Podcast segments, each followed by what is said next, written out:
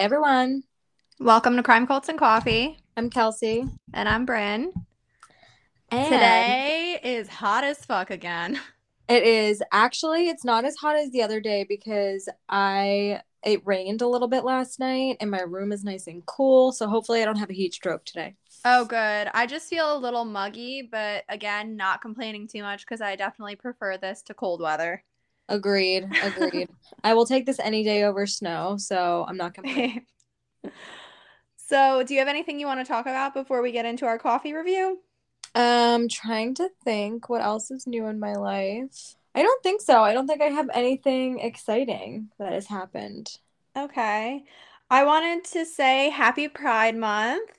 Oh, yes. Good call. Yeah. And actually, this farm that we've been dying to review coffee from, which hopefully we will get to at some point, they're called Windy Brow Farms. They made a post about an ice cream that they've made called Sprinkles and Cake. And anything bought through this Sprinkles and Cake ice cream, 100% of the proceeds is going to support Rainbow Railroad. What's that? Which is a North American charitable organization working to help LGBTQIA plus individuals with escaping persecution and violence that they may face. So through that, I was inspired to encourage our listeners this month to go to this page. On Instagram, it's Rainbow Railroad. And they have a link tree where you can donate to support and help this fund in helping people escape violence from just being themselves around the world. Wow. I mean, that's amazing. Not so much the persecution part of it, of course, but amazing that that organization is out there. Right. So I feel like that should be our call to action this month for our listeners. If you can, just donate to that cause because it's so important. And here at Crime, Cults, and Coffee, we are complete allies of the LGBTQI plus community. Agreed. And we want you to know we're here for you and we support you and we're so excited. And we love you. Yeah, and we're so excited for this month. Yeah. Exactly. Actually, I'm bummed I can't make it to Asbury Pride because it was so much fun last time you went. I mean, it was raining the whole time, but it was still a lot of fun. And, yeah. I'm bummed I can't go. I know. And even though we got food poisoning from those soggy oil fries. Oh, my God. Please. I still remember the taste. Please. I can't. It's like a mixed polluted air and polluted rain with like grease. And that's what we tasted. Stagnant oil. And literal, like, mushy potatoes. Like, they were, like, soaked into steak fries. They were, like, yes. They were, like, the flat steak fries that, like, picture, like, the smiley face French fries. They were like that, but just flat, fucking soggy, and so gross. But we were starving. And then slather that with the gross nacho cheese. Yeah, the only thing getting us through was the happiness that was surrounding us at Pride. For real. It was like 100-degree winds. Not really, I'm exaggerating. But like fucking 100 freezing. 100 miles per hour. 100-degree. What the fuck am I talking about? I just woke up from a migraine coma, so ignore me. Well, that too, because it was hot out. Yeah. Honestly, if you guys have ever had a migraine and you wake up and you're like, where the fuck am I? What planet am I on? That's me right now. It's like a coma for like a little bit and then you take some time to recover. Yeah, we got you. It's okay. Yeah, but it was fun and I'm sad I'm going to miss it. So happy Pride Month though. Yeah, I just felt like that was important and I don't really have anything to say besides that. So I'm ready for our coffee review if you are. Cool. Do you want to go first? Sure. So today, again, we're doing separate coffees because we suck.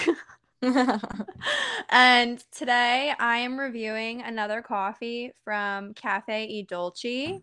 As I mentioned in another episode, their website is cafeedolci.com and that's spelled CAFEEDOLCI.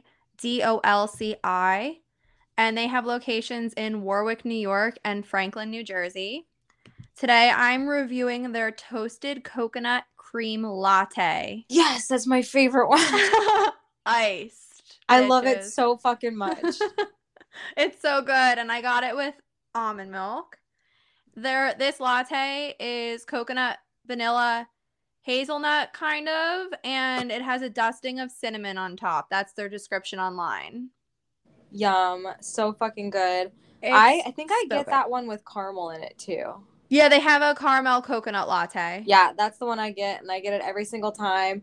I'm the type of person that's like, if I get one thing and I like it, I'm never changing. I'm usually the same, except for cafes that have really cool combos like they do, where there's a bunch that I want to try. Like, I already have another one in mind that I want to try next time I'm there. Yum. So this one, when I'm sipping on it, it's really good, especially for a coconut latte. It's not too artificial tasting, and it's not too sweet, which is what I like about it. I love it. The taste of it reminds me of, have you ever had a toasted coconut donut from Dunkin' Donuts? Yes. Okay, the taste of that is this drink to me, except not as sweet. Yum. Like, you can definitely taste the toasted part, if everyone can picture that. Yum. Oh my god, that sounds so good. Mm-hmm. And it's really smooth, but at the same time, it's not a bland coffee. You still taste the boldness of the coffee.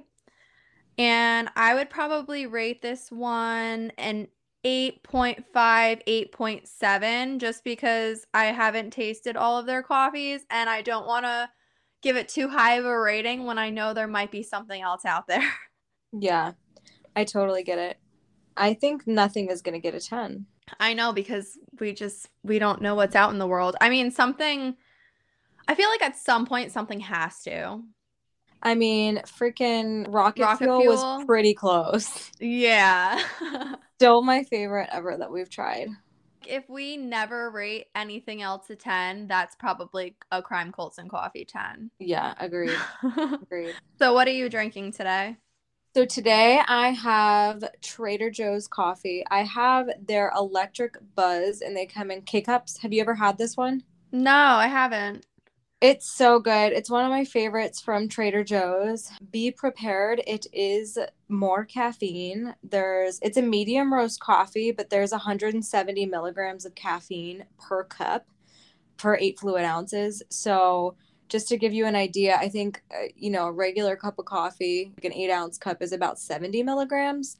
Wow. So, yeah. So it definitely gives you the extra buzz. Well, I've never had it, but from the name of it, I would safely assume that it's something like that. Yeah. It is a medium roast, but I would honestly taste this and think it's a dark roast because of how strong it is. Mm-hmm. It's strong in a good way, though. I feel like it's not overpowering. It's not bitter. It's honestly, I feel like you could taste the extra caffeine. When you get heart palpitations, you know it's working. I get major ones from... Have you ever had the double shot Starbucks? No. Oh, God. Oh, yes. Yeah, like the cans of double shot. Oh, my gosh. I used to drink those like a freaking beast when I was waitressing. Yeah. And literally the last time I ever had it, I had major heart palpitations, and I was sweating. I was shaking. I couldn't even talk. Yeah, well, not to that extent, but this one does that. Oh, gosh. Okay, I probably should stay away from that one then. Yeah, but, like, honestly, if you're getting up super early, you're doing, like, a 12-hour shift or, like, a night shift or something, and you need it, fucking get some Electric Buzz, because I think it helps. Maybe it's the placebo effect. Who the fuck knows? But I think it's good. I have it mixed with hazelnut creamer, of course, and I would probably rate this one, I don't know. Oh, my gosh. I'd probably rate it an 8 because I really do like this coffee as a K-Cup. Okay. Sounds good. Maybe I should take, like, a shot of it. Yeah, just do, like, a quick little swig. Okay. All right, you ready to get into today's episode? Yes, I am. So grab your coffee and have a morning with us. So today's episode, before we get into it, I just wanted to give a quick trigger warning. This case also includes some graphic detail and rape. So if this is something that may trigger you or may cause you anxiety, please, please, please skip the parts that, are going to be graphic, and we'll let you know. Today's episode is going to be about Mary Vincent. She was born in 1963 and lived in Las Vegas, Nevada. Oh my God, I'm going to Las Vegas this weekend. That's crazy. What a weird thing. Okay. Her father was a mechanic and repaired machines in casinos, and he was also in the military.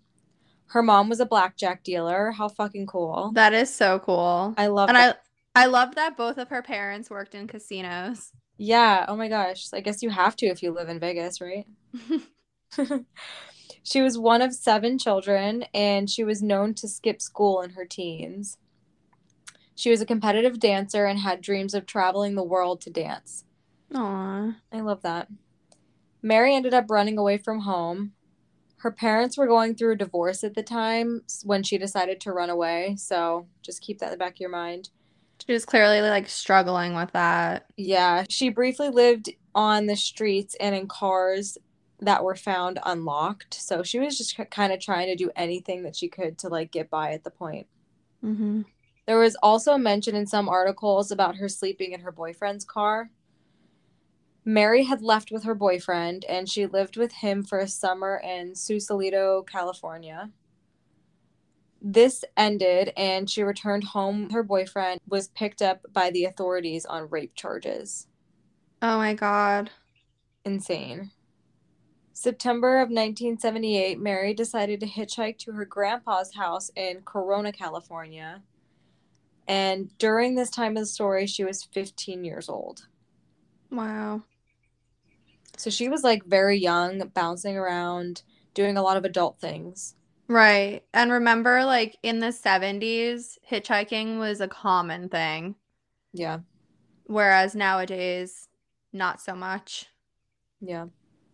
September 29th, 1978.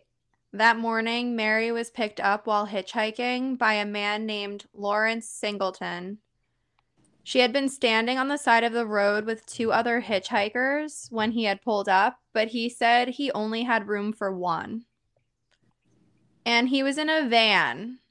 So I feel like in reality, there probably wasn't only room for 1 person. Right. Like, maybe there was a bunch of stuff in the car. Who knows? I don't know. Yeah. Not that we want to get into too much about him, but he was a merchant seaman and told Mary that he had a daughter around her age. So I guess that kind of made her feel comfortable. Like, oh, he's a nice guy. He has a daughter that's my age, you know. Yeah. Unknown to Mary, he had a strained relationship with his teen daughter and was described as a misogynist, unstable, and having a temper. He also said that he was heading to Reno, but would change his route to take her to Los Angeles. Red flag, red flag. Yeah, and Corona, California, which is where she was trying to get to, was on the outskirts of the city. So I guess she figured, okay, at least I can get to LA and then make my way over to Corona. Mm-hmm. Not long after getting into his van, Mary lit up a cigarette and sneezed. And Singleton reached over and felt her neck. The fuck? And then asked if she was sick. What? Which, that doesn't even make sense, because why would you, first of all, touch someone that you don't even know, instead of just being like, oh my God, are you sick? Do you have a cold or whatever? And if you're asking someone if they're sick, why would you touch their neck? Yeah, that's weird. Mary was obviously uncomfortable from what happened.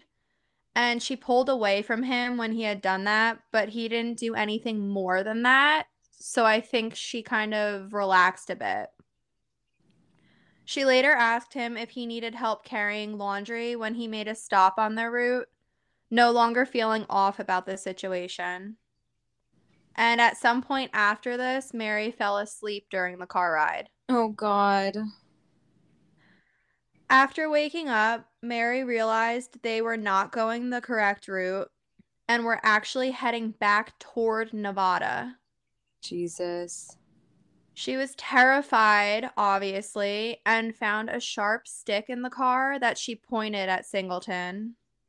She told him to turn the car around, and his reaction to this, he was really calm and he seemed to be remorseful about it and apologized, saying that he was, quote, just an honest man that made a mistake.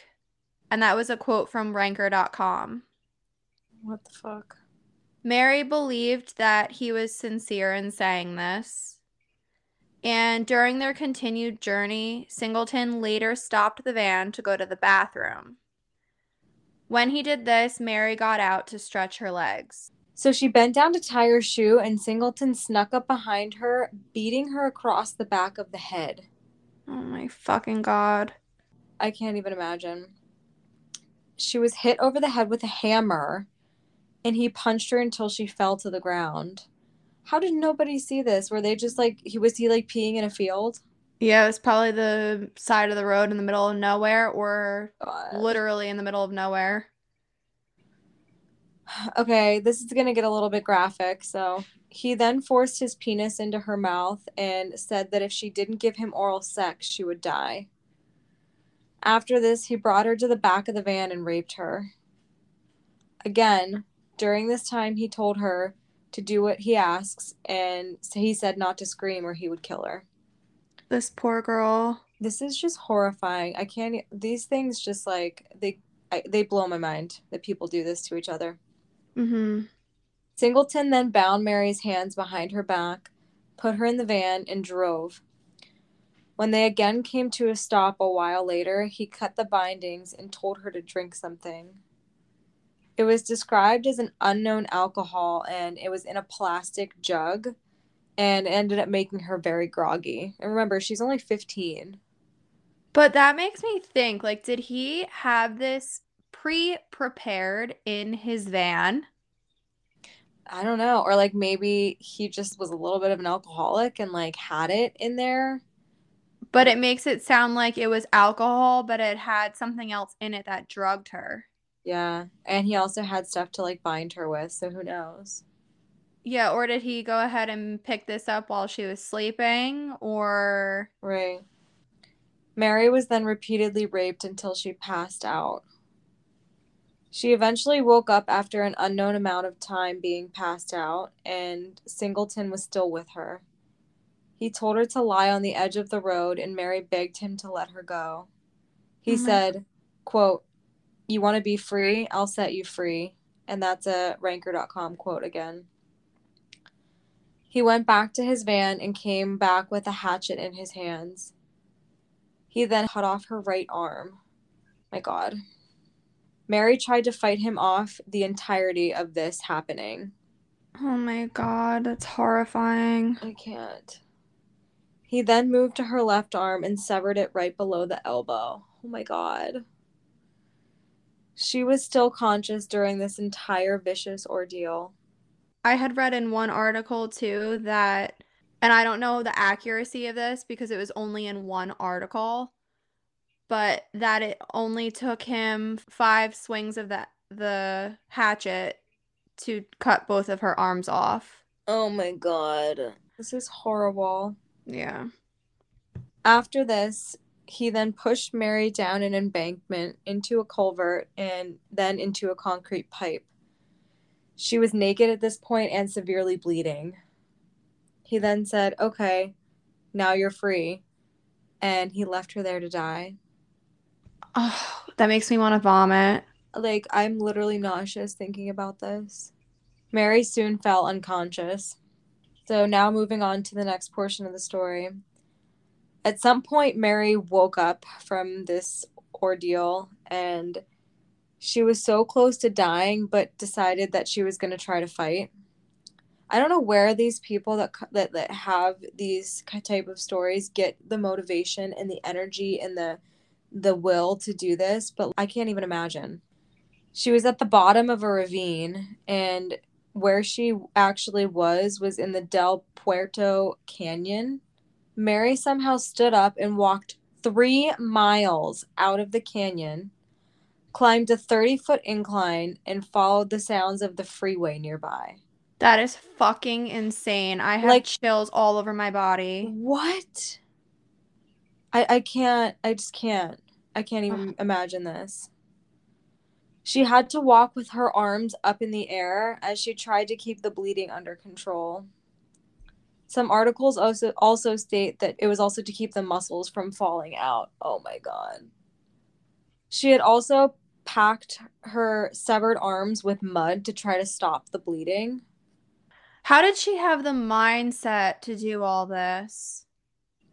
And not be, like, unconscious from the pain? I have no idea. Like, let alone her going up a 30-foot incline and walking 3 fucking miles. She had the state of mind to know to pack her arms with mud and to hold them above her head when she was walking. I don't understand. What an incredible woman. Oh, my God. Eventually, she reached the freeway, and it was Interstate 5. The first car that saw her had 2 men in it, and they sped away. They were probably horrified. Like, what the fuck are we seeing right now? Right, like, is this real? The second car had a young couple in it, and they stopped. They had been on vacation, and they ended up wrapping her arms in linens that they had in the car. They then drove her to the airport, to an airport that was nearby, and called an ambulance. Allegedly, all Mary could say was, quote, "He raped me." Oh, my God. Oh, my God. And remember, this is a child. Like, she's a child. Mm-hmm. Thank God those people that stopped had been on vacation and were there. I know. Thank God Mary survived the horrific crimes that took place. She was fitted... Oh, my God, I'm going to cry. She was fitted with prosthetics for her arms and eventually returned to specialized school. She began using her prosthetics within 2 weeks of the attack. Holy shit. So there's an episode of I Survived with her story on it. And in it, she describes a lot of her ordeal and what she was thinking while things were happening. So if you want to go and watch that episode or even look online, you'll see direct quotes from her about what was going through her mind when things were happening. I just can't even. How do you come back from something like this? I don't understand. I know. Well, actually, I don't know, but I know what you mean. Yeah. So moving on to the identification and trial, Mary provided a highly detailed description of her attacker and rapist. People immediately identified who he was through her police sketch. That's how accurate and detailed it was. Wow.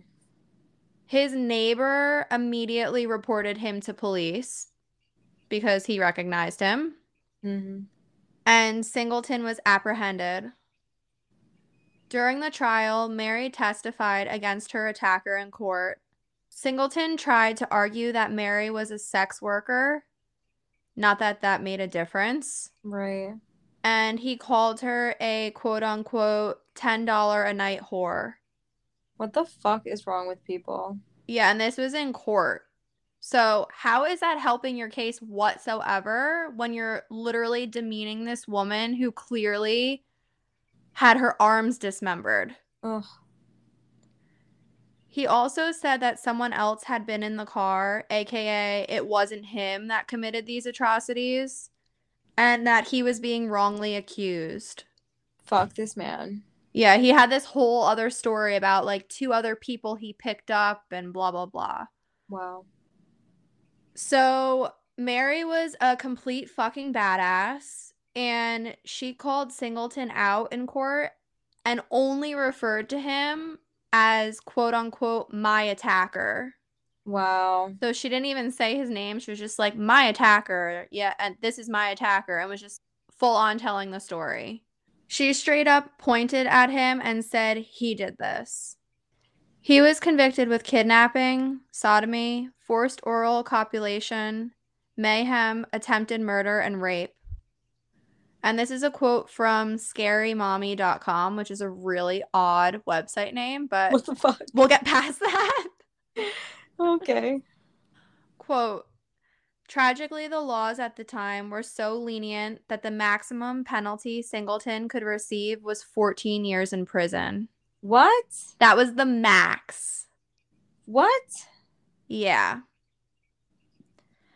Before leaving the courtroom, he quietly told Mary, quote, "I'll finish this job if it takes me the rest of my life." Oh my God. And that was a quote from Ranker.com. And he later admitted to saying that to her. So that is fact. What the fuck? She won a civil judgment and was awarded $2.56 million. However, she didn't receive the payment because Singleton was unemployed and couldn't pay it. Are you kidding me? No. Moving on to the aftermath. Besides the clear trauma and mutilation she received from the experience, Mary endured more even after the trial. No. She lived in fear for obvious reasons because she knew at a maximum he was going to be out in 14 years. And then he made that threat to her on top of it. Yeah. She had trouble within her family and at school. She became very secretive about her life and moved away right after graduating. I had read in a couple articles that she wouldn't even tell people where she moved to. Wow. I feel so bad for her. I know. She was depressed. She became anorexic. She had PTSD and was scared to even leave her home at times. Her childhood dreams of being a dancer were also erased because parts of her leg had to be used to reconstruct her arms. Ugh. So he literally took so fucking much from her. And, like, again, I just don't understand the strength, like, that it takes. It blows my mind. To even get through this? Yeah. Yeah. Meanwhile, after only 8 years and 4 fucking months, Singleton was released from San Quentin prison. No. And this was because he was a quote-unquote model prisoner. Of course he's going to be. He wants to get out of prison. Right. And who the fuck cares if he was a model prisoner? He was a shitty fucking human. And probably a sociopath. Mm-hmm. So disgusting. I honestly want to fucking throw up. I feel horrible. Like, how are people supposed to heal after something like that whenever you release them from prison? It blows my mind, too, that I think we've talked about this in other episodes, but I'll just repeat myself just in case we haven't. It blows my mind that people get charged less for attempted murder than they do for murdering someone. Like, right. You still tried to murder someone. You just didn't accomplish it. Yeah. You should get the same amount of time for that. I don't understand. Yeah. So this is another quote from ScaryMommy.com. Quote, "Even though multiple psychiatrists at the San Quentin prison where he was held had reported he was, quote, a paranoid personality, severe schizoid, and capable of angry and destructive outbursts on those weaker than he." He was still released. Let him, like, back into public and it'll be fine. Yeah, like, multiple psychiatrists are saying this, but he has good behavior, so, like, let's let him out early. Even though 14 years isn't even enough, let's let him out in 8. That's, like, half. That's infuriating. Oh, my God. He claimed he was innocent of the crimes he was charged with. And the only good thing that came from this was there was outrage over it. And the public made his life an uncomfortable hell. He deserves more than an uncomfortable hell, but at least it was that. Yeah. He literally had to live in a trailer on San Quentin grounds during his parole because he was unable to properly rejoin society. Good. As it should be. He was isolated, and towns in California refused to let him live there. And he also had a curfew and was part of Alcoholics Anonymous at that time. This is just so disgusting. Beyond.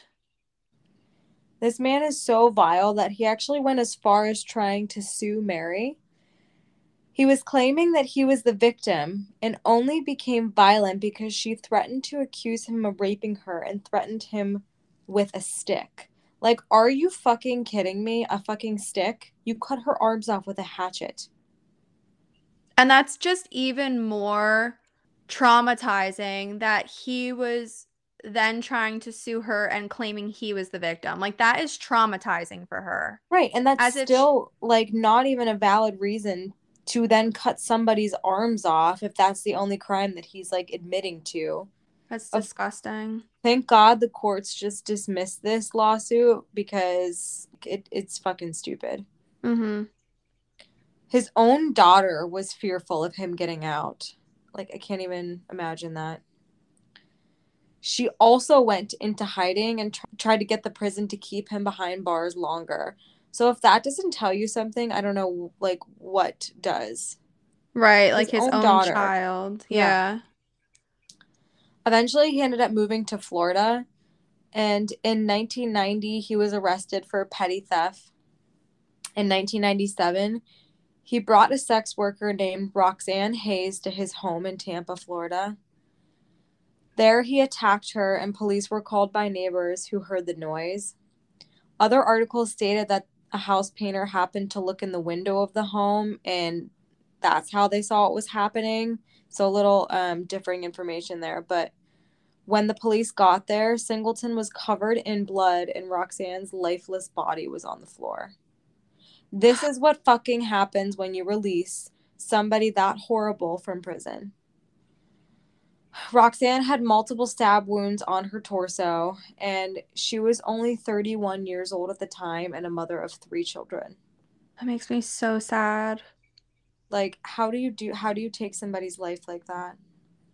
Apparently, there was even more public outrage over that because, like you had just said, people were like, this could have been fucking prevented. It just doesn't make any sense to me that that was even allowed at the time. Singleton was convicted for the murder of Roxanne and given the death penalty. Mary once again came forward like the badass she is to testify against him for Roxanne's trial. In 2001, the bastard died from cancer on death row. Good riddance. I honestly wish he got to face the fear of death row. Yeah. Not of being on it, but the fear of the day coming. Yeah, or just sitting there his whole life waiting for the day to come. Like, he really, in reality, wasn't in there long enough. No, not at all. For everything he had done. That's fucking disgusting. So, something happy that did come out of this horrific event. This is a quote from ScaryMommy.com again. Quote, "The Singleton Bill was drafted in California, which prevents the early release of the offender who commits crimes that involve torture." Thank God.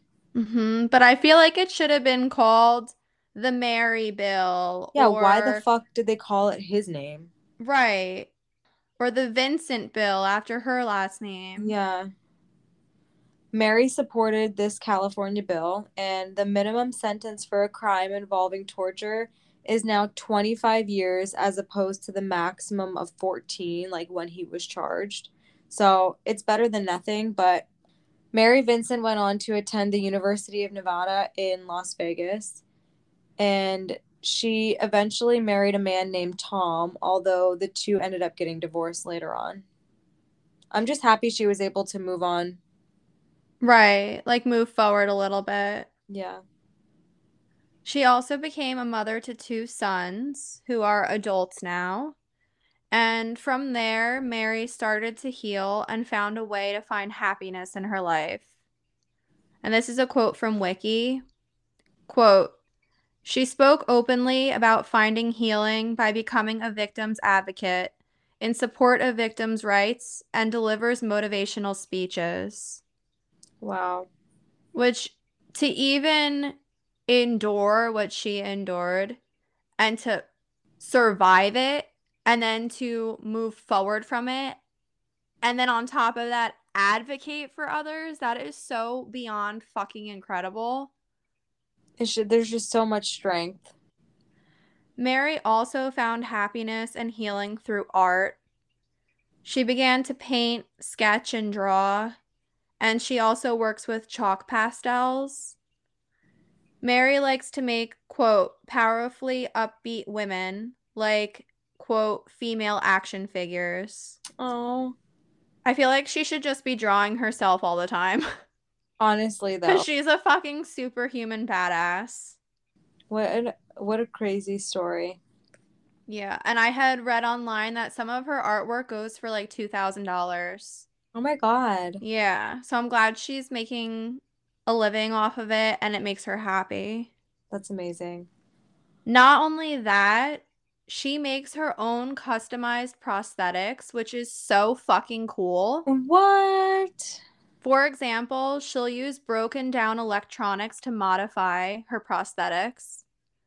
And one includes a custom one for bowling that she has. Oh, my God. I'm looking actually now at pictures, and there's a picture of her with a prosthetic, and it looks like she's, like, cutting food with it. Like, she's able to use utensils with it. She's so cool. That's and amazing. Badass and amazing. Wow. And Mary is currently out in the world, out of the public eye, and living her life. As it should be. We fucking love you, Mary. We do. I want to meet her and just admire her. Honestly, though. Because what an incredible fucking human. And not that she had to live through something like that to be an incredible human, but it just shows how I don't even know how to explain it. She has. Yeah, I don't even know how to explain it because I feel like there's just not the right words for it. Yeah. But shout out to you, Mary. You're a fucking badass. We love you, Mare. You're a superhero. You're amazing. And I want to buy one of your paintings, but with you as the main character. Superhero. Yeah. Wow. Oh, my gosh. I'm so happy that she is here, though, living her life. Just, yeah, I agree. I feel like I'm, like, speechless. Mm-hmm. Agreed. There's really no words. And the evil, just the evil behind everything that was done to her is absolutely sickening. Nobody deserves it. No. Wow. Do you have anything else you wanted to add on or any recommendations you wanted to talk about before we end this episode? Recommendations. I actually do have a podcast recommendation. It's one that I've been listening to recently. I had listened in the past to seasons 1 through 3, and season 4 just came out somewhat recently, I believe. It is the Up and Vanished podcast. Ooh. Have you ever listened to that? No. It's really, really good, and each season's typically different, but... And he delves deep into certain cases, and he kind of goes to the town and investigates. So I believe it was season 1. He delved into this one case, and things started evolving while he was there.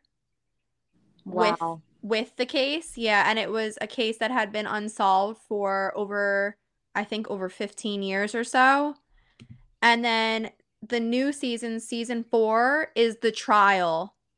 Oh, my God. Yeah, and he has someone sitting in at the trial, and you hear recordings from the trial, and it's really good. So it is called Up and Vanished, and everyone should give it a listen. Up and Vanished. Okay. Yeah. I'm going to actually have to listen to that on the flight because I need a new podcast. All of the ones that I listen to I'm now caught up to weekly, and I don't have the fucking patience. I know. I'm the same way, which is why I went back and I'm like, I wonder if any of the old ones I used to listen to have any new season or new episodes. And this one did because I knew it was a seasonal one, not an episode by episode. And I actually re-listened to season 3 as well, which is really – everyone should in specific give season 3 of that podcast a listen because it has to do with missing Indigenous women. And the statistics with that, and it hones in on one case in specific that is still unsolved, and I feel like so important for people to hear. I think at some point we should probably cover that case on our podcast. Deal. Okay. Dealio. And besides that, I'm still currently watching Stranger Things. Same. I actually haven't watched in the past couple of nights, but I'm watching Stranger Things. This is not a good recommendation, but if you love shitty reality TV, watch Selling Sunset. Okay. It's so fucking bad, but like at the same time, it's like a train wreck. You can't look away. That's how I feel with Love Island. It's so scripted and so fake, but I love some of the people on the show. They're awesome people, whereas other people are just toxic and horrible. But I really can't stop watching it. It's so fucking good. Okay, I'll have to give it a shot. Did you watch the new season of The Wilds yet? No, not yet. I need to start it. Do it. Yeah.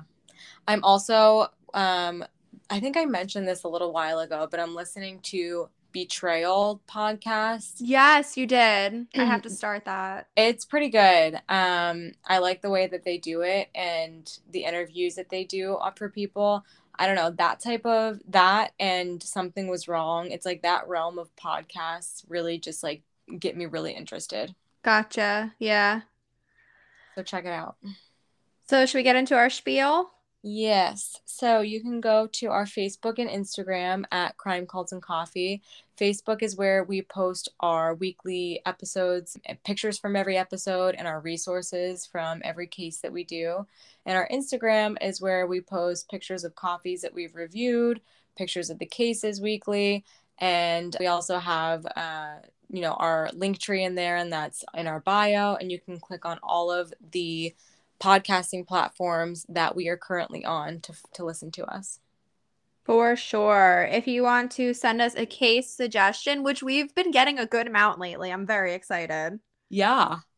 Case suggestion or a listener story, you can DM us at Crime Cults and Coffee on Instagram or send us an email at crimecultsandcoffee@gmail.com.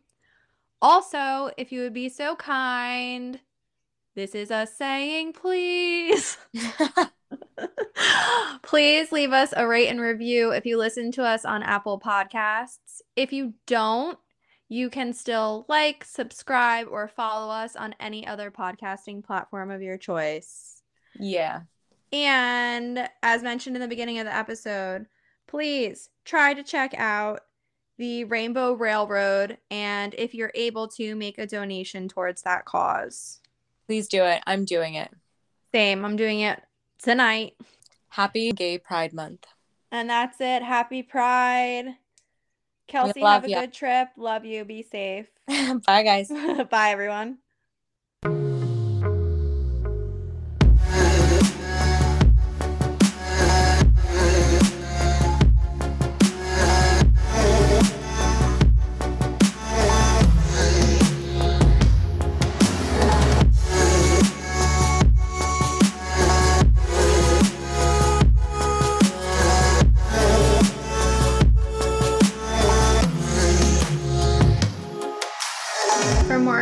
Regarding this case and our resources, follow us at Crime Cults and Coffee on Instagram and Facebook.